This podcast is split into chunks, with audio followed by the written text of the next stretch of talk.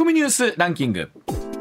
時事問題から芸能スポーツまで突っ込まずにはいられない注目ニュースを独自ランキングで紹介、はい、ランキングを紹介する前にまずは芸能スポーツです、ザ・ドリフターズのメンバー仲本工事さん81歳が横浜市の交差点で車にはねられる事故がありました、はい、神奈川県内の病院で手術が行われましたが重傷だといいます、現場には横断禁止の標識があり、これまでも事故がたびたび起きている場所だそうです。まあ、本当このニュースはね、朝飛び込んできてびっくりしましたけれども、中本浩二さんこの番組には永がお昼間やってた時も一回ゲストにお越しをいただいたことがとってもやっぱり優しい方で、で、まあなんてでしょう、こういう交通事故ってね、まあ、横断禁止のところだっていうのもあるし、ご自身ではもうちょっと早く渡れるつもりだったのか、ちょっとそのあたりわからないんですけれども、まあ、ご年齢もね81歳というところですから、本当に心配ですよね、はい、心配です、はい、うん、続いて阪神タイガースと北海道日本ハムファイターズの間で2対2の交換トレードが成立。阪神からは江越大賀と斉藤幸也が、はい、日本ハムからは2013年のドラフト1位渡辺亮と高濱優斗がそれぞれ移籍します。まあ、江越と選手ね、そして斉藤投手、本当に、まあ、タイガースからはということなんですけれども、一方で渡辺選手の評価が非常になんか高いみたいで、特にやっぱ打って守れる内野手ということで、プロ野球解説の高木豊さんが絶賛しておられたんですね、はい、YouTube でね。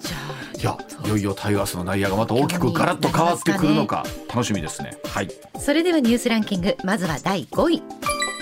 2022年産の新米の価格が3年ぶりに値上がりしました、はい、前年の9月に比べて706円の値上がりで、主食用米から飼料用米や小麦などへの転作を政府が促していて、はい、生産量が大幅に減る見通しとなったことが影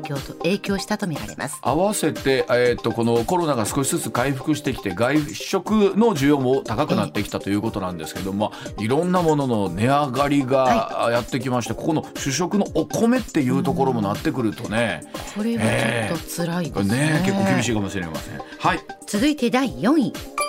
連合が2023年春闘で定期昇給と基本給を底上げするベースアップ、ベアを合わせた賃上げ要求を 5% 程度とする方向で調整していることが分かりました、はい、1995年以来28年ぶりの大きさとなります、まあ、本当この基本給のベースアップ、いわゆるベアというものはいろんなものに影響しますからね、ボーナスであったりとか退職金、はい、本当いろんなものに影響してくるんで、やっぱりこのベースを、まあ、経営者側としてはできるだけ上げるのを抑えたい、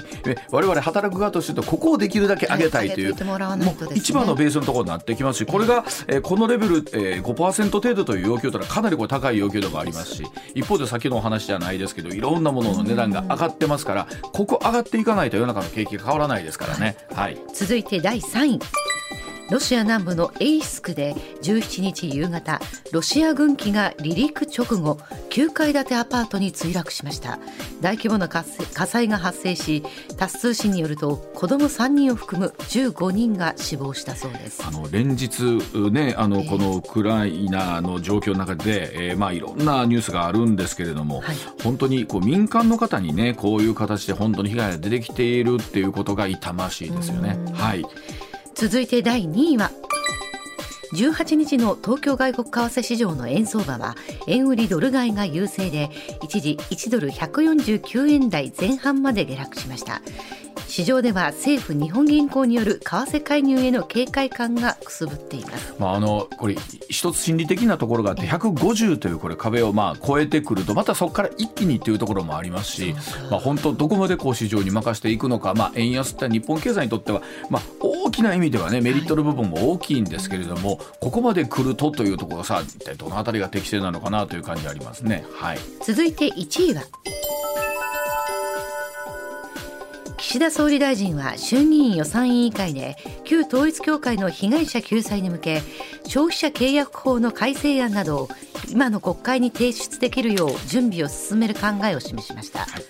また宗教法人法に基づく質問権の行使による調査に関連して、これまでに寄せられた相談の中に刑法などの規範に抵触するものがある可能性を指摘しました、まあ、本当に今回の予算委員会始まってきてですね、このあたりの話が具体的に進んでいるところではあるんですけれども、さあ一体どういった形になっていくのかということになりますけれどもね、はい、この後また時間ありましたら詳しくお伝えしていきたいと思います。ではコマーシャルの後は石田英二さんの登場です。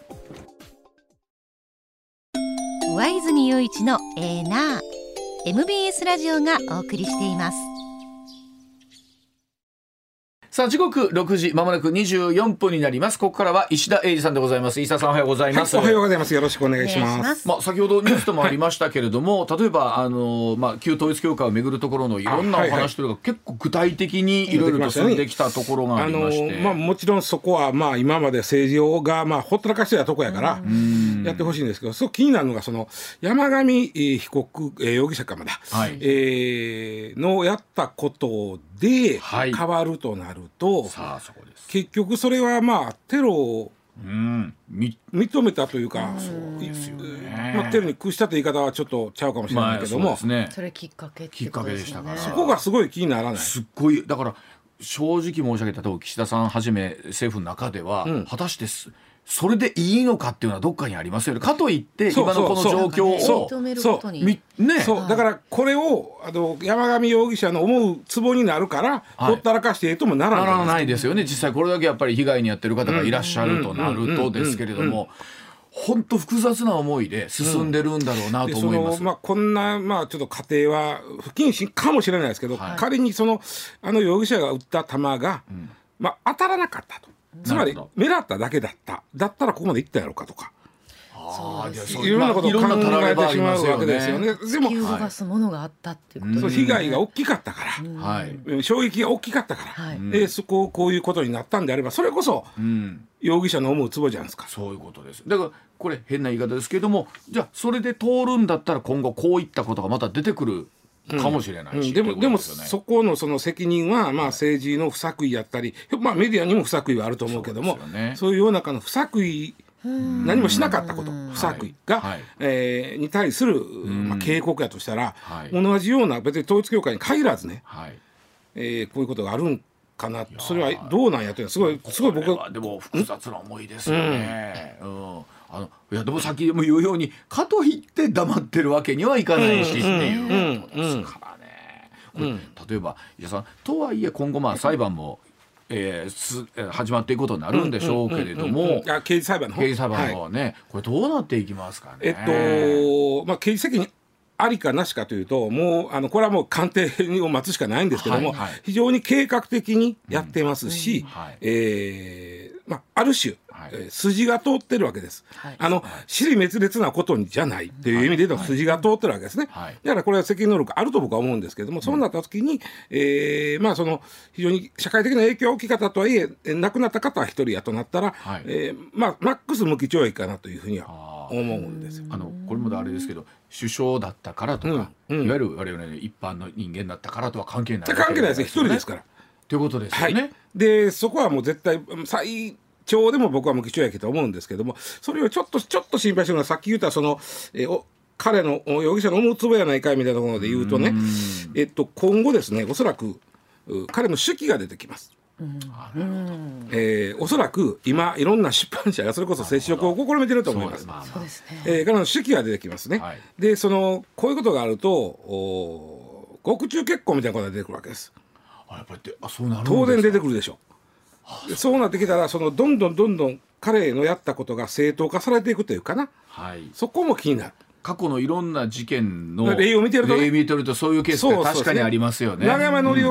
夫事件がよくそのパターンですからね。なるほど。でなってくると、またそのたんびに、今回の出来事の意義みたいなものが問われることになり、本が出るたんびに。もっと言うと、今度はじゃあその出版を果たしていいのかどうなのかみたいな話もなるわけですから、常念さんがよくね、テロリストとは名前すら言うとあかんみたいなことを言ってる。それはこれあれはヨーロッパの考え方なんだけども、あれはもう模倣犯を出さないためなんですけどね、やっぱ一番心配するのが模倣犯ですよね。そうなった時だとですよね。だから本当に結果としてまた我々がこう喋ってること自体が、これまたテロリストの思うツボなんじゃないかという議論にもこれなるわけですよね。一つだけちょっとかっこ言うと、政治の不作為はあったと思うんですよ、統一教会に対して。でもメディアにも不作為があったから、この問題を取り上げるときはメディアは不作為を必ず反省しつつやるということかなというふうに。この30年間、我々も何も。僕は入社したときに、いわゆる霊感商法問題があったんです。で、正直、なかなかすごい、もう例えば毎日放送のフロアがそういうふうに占拠されてもらうとかに近いことがあったんですよ、はい、入れないとか僕らが会社に。ああ、そうなんですか。うん、そんなことがあったあった。ちょっと毎日放送が千里と堂島にあった時に、はい、堂島のビルの中に営業局があったわけね、はいはい、でチーンってエレベーターが開いたらそこに、まあ、その信者の方が座り込んでてですね、まあ、いや講義に来てはんねんけども、はい、それは別に講義はカメラで座り込んでるから、はいはい、その、はい、もうチーンといけない、なんだこれやみたいなことがあって、はい、まあ、そんなことがあったんで、あの事件はよく覚えてるんですけども、はい、じゃあその後紀藤弁護士のような動きをメディアがしてたんかやったらしてへんじゃないですか。そうですね。だからそこの反省なく、まあ、今やってるんでね、うん、そこもどうかなってのはちょっと思う。そうですね。まあ、ええかっこいいやけど、いやいや、でもまあまあ、本当結果いろんなことを我々はね考えなければ改めてならなかった、うんうんうん、一番思うのがその、うん、なんかこう思うツボになっていってる、つまり彼の一人勝ちが今出てきてるっていうのが一応に気になる、はいね、だそうでございます。はいはい、では時刻6時30分になります。ではこのニュースからお伝えしていきましょう。運転免許証は廃止せず、公安委員長が語る健康保険証との違いとはでございます。谷公一国家公安委員長は14日閣議後の会見で、マイナンバーカードとの一本一体化によって運転免許証を廃止することについて検討していないと述べました、うん、マイナンバーカードをめぐってはこの一体化に伴いまして健康保険証2024年秋に廃止するとの政府の方針、その前の日に示されたんですが、さあ一体この違いというのはどこにあるんでしょうかというところでございます。違いはあんまりなくってですね、はいはい、やろうと思えばできるんですよ、こんなもん、うん、絶対できると思う、まあできますよね。ただ一つ手間なのは、はい、もしマイナンバーカードに免許証の機能を持たすとしたら、あのチップの中に、はい、例えば、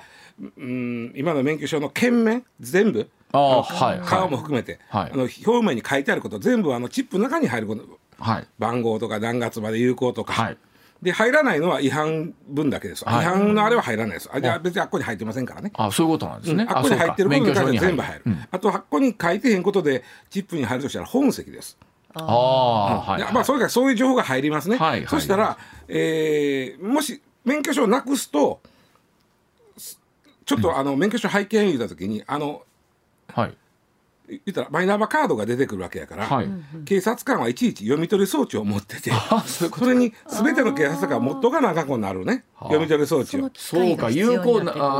効期限とかもそう、うん、マイナンバーカードが出ないで分からへんから、見ただけじゃ分からへんから、読み取り装置であなるほど、まだいけてますねとか、はい、顔も確かにこの券面の、マイナンバーカードの写真とこの中の免許証の顔は一緒ですなとか、はい、例えばね、はい、やっぱそういうことをする必要があるんで、うん、持っとかなあかん、この面倒くささはあると思うんです、はい、確かに そうですね。それでメリットで言うとね、例えば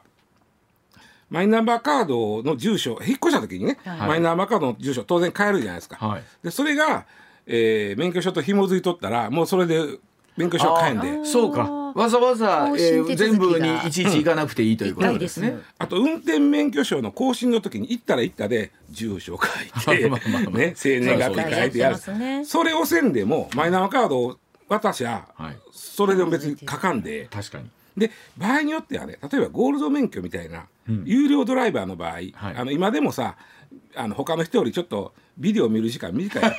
あります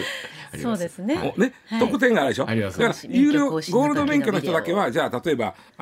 そうやね、オンラインで、ビデオを見てもうたらもうそれで見たことをしましょうとか、そんなできるんですか。全然可能です。それできるんですか。ただそこは免許証、運転免許証に来てもらって書いて本交わして、はい、ビデオを見せて渡してという、はい、この一連の流れはもう警察の中の大利権なんで、はここは手放しません。あ、そうなんですね、うん、だって本をさ、毎回毎回全員が買う必要ないじゃん、はいはい、あれどんな仕組みやったっけ、何年かに一遍しか手数料の中に本が入ってるんでしたっけ？本別に買わなきゃいけない。そうそう、その更新手数料の中に入ってるんですよね。入ってるわけ。はい。あれいらんって言ってもできねえで、その分引けできねえけど嫌な顔されますけど。嫌な顔されます。俺ゴミ箱から拾ったからこれ。買える人が先終わった人がゴミ箱に捨てていったからこれ拾ったから俺これいらんからこの分引いてくれんなできるんですけど、ちょっと嫌な顔。僕昔一遍やったことあって嫌な顔された。あ、そう。うん、そんな言わんといてくださいって思ってると思います。あと何ほら。たまにそれこそほらやれ携帯電話の機種変更の時とかに、はい、免許証とか出すじゃないですか、はいはい、であ来年書き換えやみたいな、うんそうですね、うっかり更新を忘れてしまうとかという人はいないです かもしれない。これ別に一緒一本化されても、まあ、一体化されても一緒っていうかそこは自分で気をつけるだそうだね。ねそうか、何年何月までっていうのをマイナンバーカードに書いてないから逆に忘れるかも、ね、あれもさその、うん、別に来るやん今、うん、更新ですよと、あれも一大利権の流れの中で来るだけであってあそうなんです、ね、別にでうん、もう一つちょっと皆さん、うん、ちょっと思い出してください。皆さんが免許証を取った時もしくは更新した時でいいですよ、うんはいはい、暗証番号2個入れてやろう。4桁の暗証番号ですか？4桁の暗証番号2個書いてくださいって言って書いたでしょ。覚えてないな。覚えてない？4桁の暗証番号2個、はい、であれは今2007年から免許証ってちょっと分厚なったんです、はいはい、でそこに IC チップが入っとんねん、はい、入ってますね。でそこに、4桁の番号を入れることで、うん、その IC チップに書かれてることを呼び出せるわけ、うん、あうんで実はこの2007年に免許証がちょっと変わった時に本籍がなくなって、うん、なくなりました確かはい、それはなんか結構ニュースになりましたというか、本籍、うんプライバシーにかかることだということで県面からはなくなった、うんうんうん、でもねチップに入ってる、チップに入ってる、はい、で本籍なんてね、うん、どうでもええのよ、うんうん、そもそも本籍を書く意味がない。確かに、うん、だって阪神ファンで甲子園してるやつようさんしてるよね。好きだね好きだと本籍にしてる人いますからね。ディズニーランドにしてる人ようさんおるよ、はいはいはい、本籍を、はいはい、何の意味もないのに、はい、その情報を免許証に入れとく意味がほぼない、うんうんうん、だからそう外した、はい、で実は2種類の4桁の暗証番号を免許更新の時にやったんです。覚えてるでしょ、はい、使わへんから、はいねはい、その2種類のうち1つ目にはね、うん、本籍と顔写真以外の情報が入ってます、うん、でその1つ目の、うん、例えば、まあ、1179にしたとしましょう、はいはい、うちのヘルツね、はいはい、で1179にはその表面の顔写真と、うん、そもそも表面にない本籍以外の情報が1つ目の4桁で、うん、IC チップから呼び出せます。で2つ目の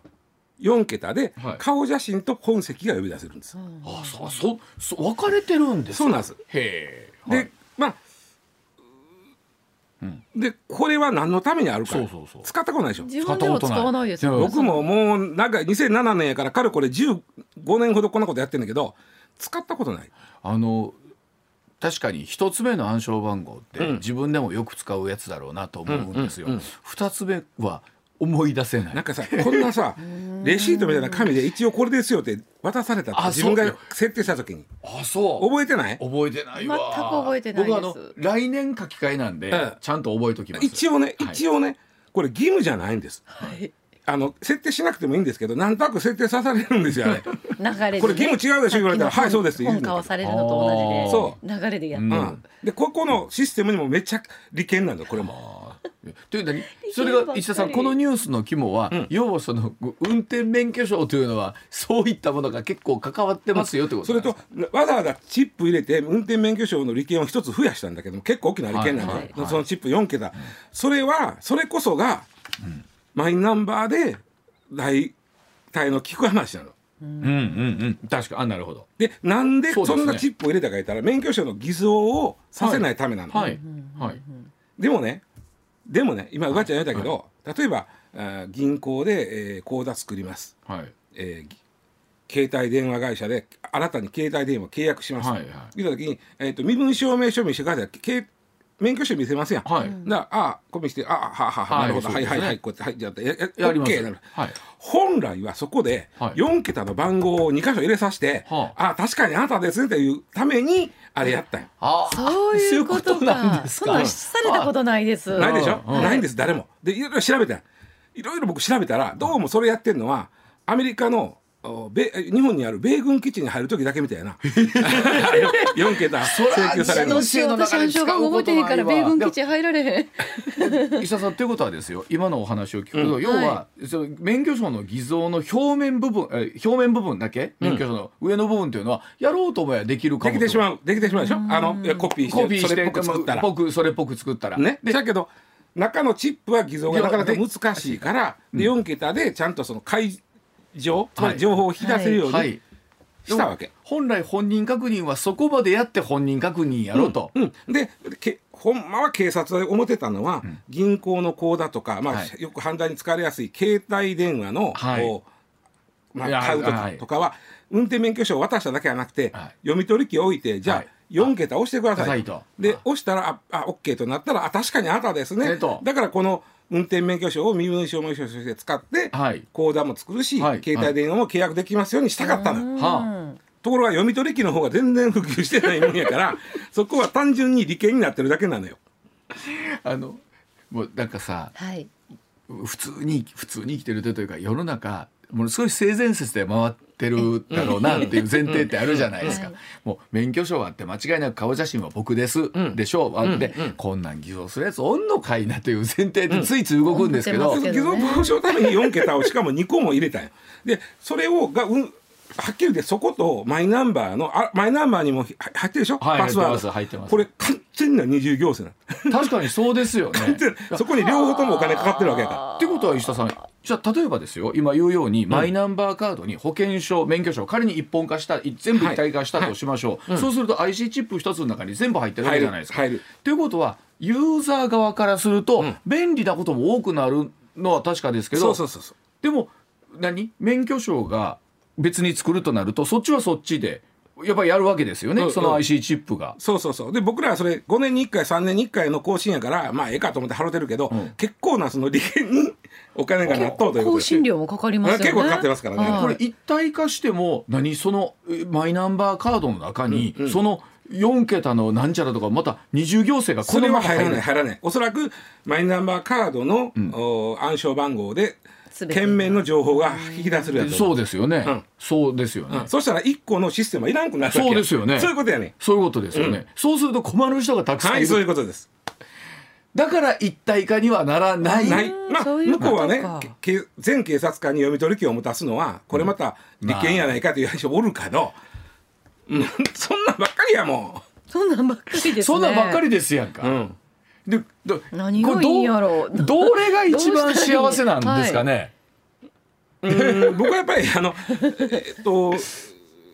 僕は健康保険も含めていろいろ一本化するのが、ただ口座を全部紐付けるのはちょっと抵抗あるのね。一つぐらいやったらいいから、一つ二つやったらいいから、それ以外のやったらもう別にもう口座も別にもうサラリーマンなんか脱税できんからかめへんねん。そうなんですよね。それこそ一昨日高橋さんがおっしゃってたのはね、結局それがスマートフォンの中に全部入るということになってくると、今スマートフォンほど普通に生活して安全なものはないと。自分じゃないとロックは解除できないし、指紋とか含めてあるし、もう高橋さんの理論から言うと、それこそキャッシュカードとかクレジットカードを持って歩いてる方がよっぽど危ないですよ。クレジットカードの数字が見えてる方がよっぽど危ないですよっていう。運転免許証も県民の情報が見えてるという意味では、もうダダ漏れよ。ダダ漏れなんですよね。だってコピーされるやん、なんかで携帯とか言ったら、じゃあちょっとこれをさせてもらいます。そうですよね。でもあれもものすごい性善説に基づいてると、それはそうですよね。向こうはそれがお仕事ですし、それ以外に使いませんっていう契約のもとコピーしはるわけですからですけど、でもね、だから僕はもうマイナンバーカードに一体化することは別にさほど僕はデメリットは感じないんですよ。ただいろんな利権が絡んでそれは嫌だなという人がいてるから、なかなかこのニュースの国家公安委員長が語る、免許証廃止せずには実はだって健康保険ってさ、毎日放送だったら毎日放送の健保組合、企業ごとの健保組合があったり、いろいろあるやん。そんなに利権絡んでけへんやん。確かにで警察で1個やから、そら絡んでくるで、いろいろ。なるほど、朝からええこと聞いた。朝からええこと。6時43分です。続いてのニュースです。さあ、国民年金の納付期間を45年に延長することを検討しているようです。政府が国民年金の保険料の納付期間を現行制度における20歳から59歳、20から59歳という40年から20歳から64歳の45年間とすることに検討したことが報じられました。さあ、これが現実のものとなりますと、自営業の方や60歳以降は働かない元会社員らには60代に大きな保険料の負担増とすることになりそうだということですけれども、斉田さん、改めてこのいつも思いますが年金の仕組みというのはちょっとややこしいんですけど、はい、これちょっとできるだけ簡単に今日説明しますね、はいはいはい。僕は今63です。村、はい、ちゃんも63、まあ、松川もまだ、まあ、50代40代、ここ全部10年ずつぐらい違います。ちょうど10年ずつ違います。で60超えて、君らまだピンと来てへんと思うけど、一旦定年しますよね、はい、まあまあ、ほんでその後雇用延長で65まで働けません、はい、64歳と11ヶ月と30日ぐらいまで働きますよな、うんうんうん、でその間、年金は保険料はどうなってると思う？その間保険料、はい、どうなってる？払ってるんです。払ってる、うんうん、払ってる払ってる払ってる。で、はい、厚生年金は70まで働いてたら70まで払います、はいはい、まずこれね、はい、でところが国民健康保険は、あ、ごめんなさい、国民年金は60までなんです、国民年金60まで、そうですね、まで、はいはい、60までで、はい、でも満額受け取ろうと思うと20年分、480ヶ月払わなあかんけど、60で、国民年金の支払いを、保険料の支払いを終わると、そこから先は480ヶ月に満たない人が出てくるわけだから、満額には満たない人が出てくる、はいはい、うん、そうですね、どうするか言ったら、はい、任意でその期間払えるんです。480ヶ月までは、はい、その後も払ってもいいんです、はい、いいんですけど、サラリーマンは自動的に、もうその厚生年金を取られてますから、働いてるでしょ、はいはい、65、だから65まで働くとしたら、厚生年金取られてますから、その間ずっと国民年金も分も払ってることになるわけ、まずこの違いが、はい、で、僕はだから問題はね、今大学出て、会社入る人がまあ多いじゃないですか、はい、そうなると大学出て会社入った時点で22歳もしくは23歳もしくは24歳ぐらいなわけです、ね、で今大学生ももちろん20歳から国民年金払うんですが、お金ないからあんた学生やから猶予してあげるよという制度があります、猶予はその猶予だけであって払ってないわけです、はい、猶予やから払ってないわけですね、はい、だから例えば22歳で、会社入って、まあ、すぐ23になるわけですが、で60まで勤めたとしたら480ヶ月に2年足らんわけです、はい、そうですね、ここまでわかる？はい、わかります。ここまでわかる？はい。で、今までで、ま、そこから65歳まで定年延長した。だから60歳からまだずっと厚生年金払いますから、はい、そこからまだ2年分は、国民に払ってるわけです、はい、払ってますね、はい、じゃあ62歳から65の3年間は何年や、払わんでええんか、はい、違うんです、取られるんです、あ、そうなんですね、これが不思議なんです。要はややこしいですよ、はい、僕ら会社員の年金というのは、厚生年金というのは1階が、はい、基礎年金といって国民年金と同じ部分ですね、でその後報酬比例部分といいまして、収入に応じて養蚕払って将来まあまあ養蚕もらうという、報酬比例部分の2階建てになってますね、はいはい、これ分かります？1階建ての部分もずっと払い続けることが厚生年金を払うってことなんですね。そうそう、でこの1階建てに今理屈で言いましたけど、はい、僕が今払ってる厚生年金は1階2階建て別に分かれてないんです、あなたはこんだけ収入あんねんからこんだけ払いなさいというふうに払ってるわけです、はい、で払ってるわけね、でそれでいや石田さんがあなたもう会社入った時もう24年ぐらいやったから、はい、4年分ほど足りませんな、足りません、だから今払ってる厚生年金で4年間はつまり64までは国民年金、基礎年金払ったことにしましょうと、はい、でここであんた480でマックスになりますね、はい、では残り1年間64から65は厚生年金、あ、ごめんなさい、基礎年金分保険料が下がらるんかというと下がらないんで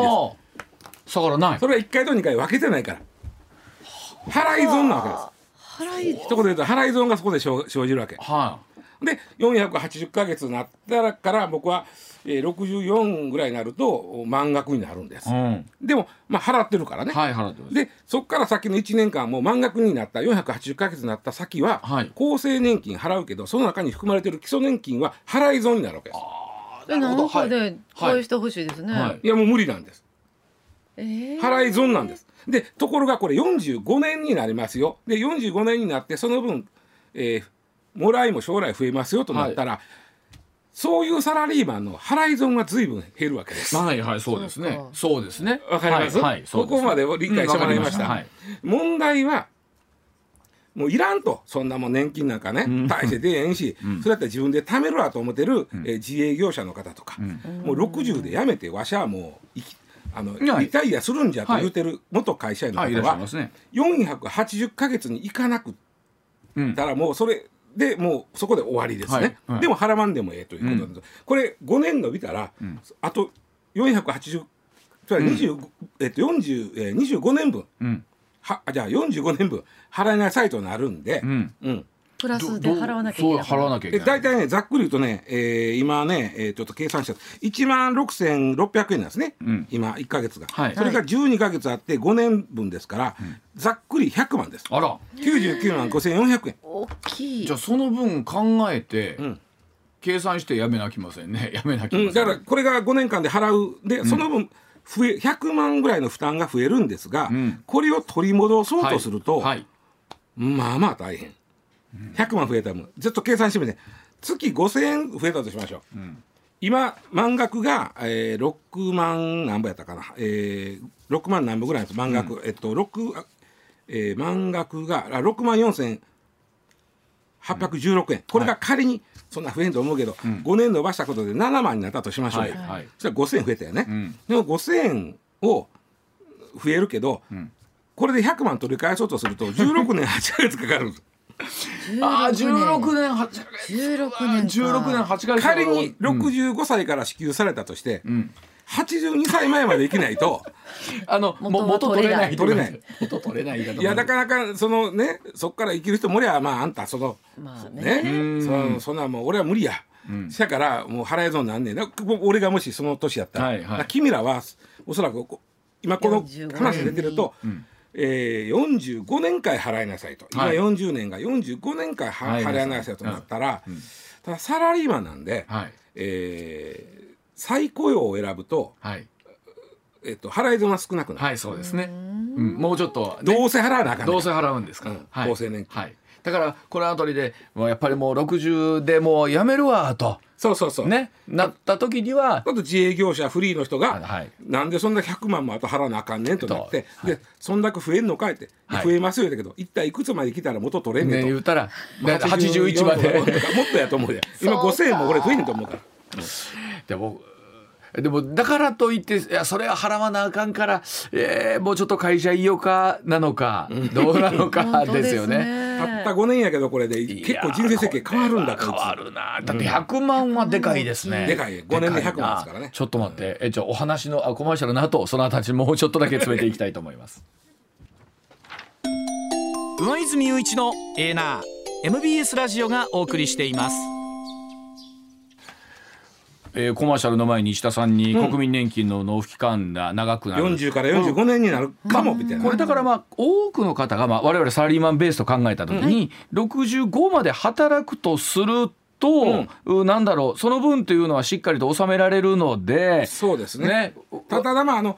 これ元にあるのが、うん、ほら年金ってもう少子高齢化が進むから年金がこう減らしていくっていう、はいまあ、システムを作ってるじゃないですか、はい、でそれでいうとね2046年まで下げ続けようっていう話なんですよ。はあ、で今だから22年からあと24年ほど下げ続けると、はあ、今20年払って満額が6万だっくり 5,000 円なんです。うんそれが5万切っちゃうのよ46まで下げていくと。でいくらなんでも5万円切ったら辛いから ねはい、そのため下げないために、うん国民年金の加入期間は5年延ばそうということなんです。まあでも結局それは人数の仕組みってどう考えても変わらないわけですからそうねそう急に20歳の子が増えるわけでもないまあまあ移民でもいれば別やけどそういうことですわということですから、うん、この計算式は成り立つわけなんですよね。そうそうそうずっとそうです。うわでもまあほんまにね、現実としてその、ね、人数になってきてるわけですからね、世の中の人たちがね、うん、はい、だそうでございます。では、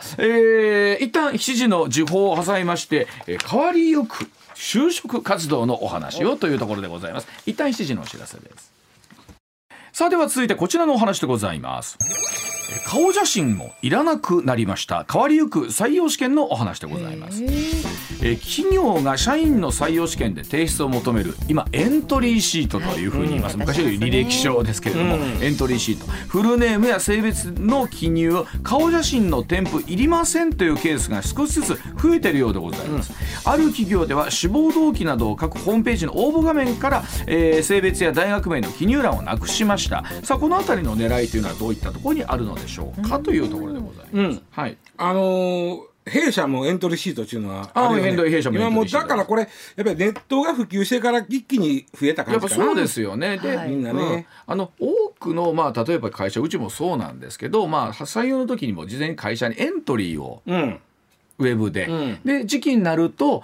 うち採用始まりました、うん、こちらを記入してお送りくださいっていうところが多くなりましたね。僕のね、まあ、認識で言うと、もちろんエントリーシートに履歴書的な要素も入ってます。入ってますよね。入ってますけども、うん、履歴書っていうのは私は今までこう生きてきましたって書くもんですね。こういう大学入ってきました、はい、でこういう活動してきました、でこういう資格持ってますとかね、はい、ね、生きてきた結果ですよ、はい、でエントリーシートっていうのの部分っていうのはどっちかというとこうしたいですっていう、ね、未来を、はい、まあ、述べるというか、はい、私はこういうことをしたいんで、この会社入ったらこういうことがしたいですみたいなことを書いてもらう、うん、この二段構えな、はい、ね、間違ってない、この認識は間違ってない。だったらエントリーシートに大学名はいらんわ。うん、そうですね。顔出しもいるわ。それで来んなもん。はい。来んねんもそこに実際。まあ来ますね。面接はそうだけやし。そうですね。まあで、まあどうでしょうね。その前にいろんなまあ情報を採用する側は知っておきたいっていうまあ一般的なところはあるでしょうね。だから面接、僕も面接官したことあるけど、いろいろ書いといてもらうとあれみんなどう思ってるか知らんけど、面接官って優しいねんな。ほんまはやったから言うけど。ほんまは優しい。いやだから優しいよ。どうやってこの子をこの緊張から解きほぐしてこの子らしい話を引き出してあげようってこっちがいろいろ考えて、そのためにこのエントリーシート履歴書でもええねんけど、履歴書よりは将来のことを書いてある自己分析がしてるからね、エントリーシートとか履歴書って一般的にもう最近もう履歴書自体を出すことも少なくなったかもしれませんけど、いうようにそこだけでは分からない部分ってそれぞれの企業によってまたあるじゃないですか。うちだったら放送局として聞きたいこと、銀行さんだったら銀行さんとして聞きたいことっていうのがあるでしょうから、で自己分析しな書かれへんのがエントリーシートでしょ。履歴書は自己分析はいらんもんね。今までのものを書けばいいだけですね。だからまあそれこそさっきのマイナンバーカードじゃないけど、それが全部一緒答えになってるっていう考え方だし、ウェブだと紙1枚というよりも何ページかでっていうことですしね。でそれがあって自己分析して、まあ、将来この会社に入ったらこんなことを考えてますみたいな言ってくれた方が、面接官はその子の気持ちを引き出してあげるやつじゃないですか。なんせ面接官は優しいんですよ、はい、みんなどう思ってるか知らんけどただうちの会社のねは並んだ時にその3人が並んだらちょっともうその時点で圧迫面接じゃないかっていうメンバーのがいるじゃないですか。あれかわいそうにな、ほんま優しいねんけどなそうですね、見た目がそんなんや、見た目が怖い人が面接官に言うとね、今から考えたら入社してからね、面接の時に怖そうな顔したおっちゃんやったけど、そうやないなみたいな普通やからね。あとね意外とね面接官も緊張する。そうなんですよ。めっちゃ疲れるよな。やっぱり人とものすごいエネルギーで学生さんぶつかってこられるんで、やっぱりねあれを1日に何十人とい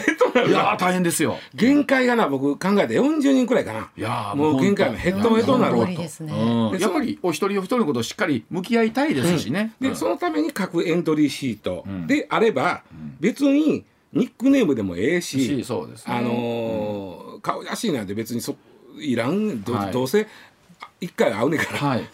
おそらく2通りあると思うんですね。一つこう、まあ、いろんなエントリーシートの各要素を減らしたりすることによって、エントリーをしやすくしてより多くの多様な学生さんと会いたいというケースと、いやいやもうちょっとうちはそこまでじゃなくていいので絞り込んで、もうちょっと熱意というか、みたいなものを見たいというケースもあると思いますし、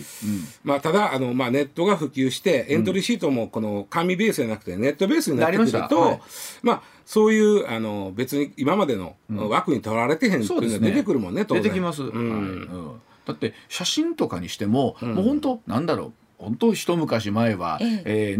証明写真のあれをね、どこそこ百貨店取ったら合格するとかね、ありました。もうしかなかったですけど、比較的こうね、日常の写真も添付してくださいというところも多くなりましたし、それこそ遊んでるとこの時の写真とかね、その方がその学生さん、あ、普段こんなことしてはんねやっていうのが顔が見える方がいいですもん。見えますもんね。まあ流れとしては自然なんやね、こっちの方が。僕そう思うわ。でもそれこそ、まあうちももちろん、まあそれは大学名とかも書いてくださいとありますけど、まあどこまでそこ気にするかっていうのよりも、あ、後輩かぐらいの感じ。そうそうそう、後輩か後輩かぐらいか。むしろ中学みたいな、いや中学近所やみたいな、別にだからどうってわけじゃないですけどね、みたいな要素で、まあそれはやっぱ人となりを見るケースが多いだろうなと改めて思いますけどね。むしろ今まであんまり縁のなかった大学の人が、あ、こういう子なんやみたいな、ありますな。まあでもそういった形でより多様な人材を取りたいというのが企業側のね、思いだと思いますけどもね。